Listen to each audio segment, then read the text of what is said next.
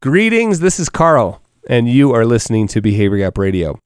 You know, we seem to have this sort of cultural addiction to urgency, right? And, and, busyness too. Like we walk around kind of wearing the badge of busyness as a badge of honor. You know, how are you? Oh, so busy, so busy. Oh, better than the alternative, right? Like we're always sort of building up this idea that we should be busy. And and one of the sort of the problems that I've noticed recently with myself that I sort of kind of unconsciously, right? I didn't even know I was doing it, but I had become sort of very uncomfortable with any kind of excess in the system, any abundance, any extra, maybe any slack in the system. I noticed that the moment I had extra time, energy, or money, I would spend it. So uh, let me just give you an example. I like to play really hard. Right? And there's another one of those sort of badges we wear. I, I, I work hard and play hard.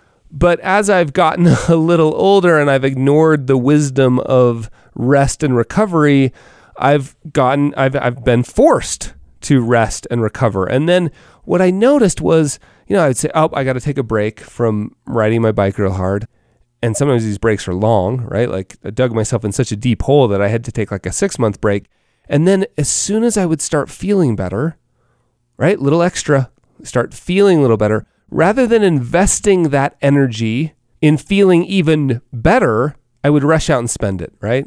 Let's go on a bike ride. This will be great, right? And I'd go ride hard again and then boom, right back in the same hole instead of digging, you know, reinvesting and getting out of the hole.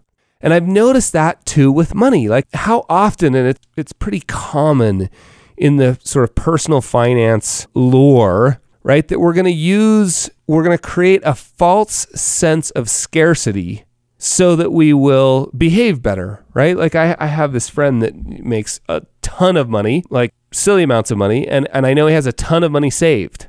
And yet, every time I see him, he and his wife, he used to pull out the linings of his pockets to demonstrate, like, eh, I'm broke, right? I got no money.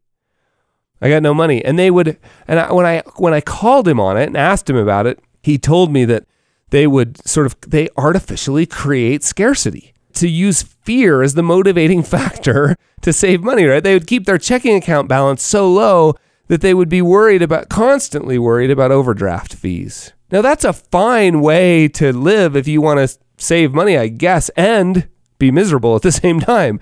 Um, because what I've seen happen, and I've, I've seen this happen a number of times actually, if you live that way, sort of saying, like, I'm saving, saving, saving for retirement, and you live under this sort of, you, you aren't comfortable with having any extra, any excess, any slack, and then you suddenly are retired and all you've got is slack, right? In the form of time and maybe energy. And, and hopefully, if things have worked out, money, you're not comfortable spending it. You're not comfortable using it. You're not comfortable.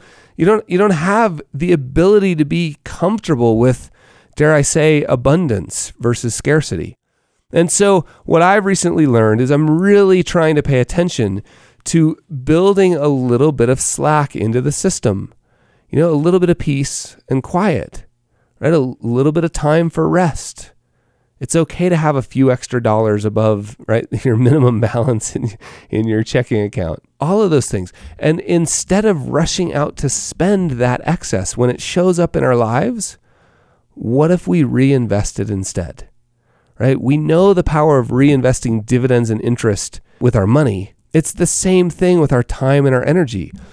You know, once we learn, you know, if, if you're feeling chronically tired and overworked, which so many of us are, right? If we can somehow learn to find a little bit of space and instead of fill it with a new project or take on a new shift, learn to reinvest it so that we can feel a little better down the road. That's my only point is let's just let's learn to be comfortable with a little bit of slack in the system if we can afford to have it and then learn to reinvest it instead of spend it every time it shows up.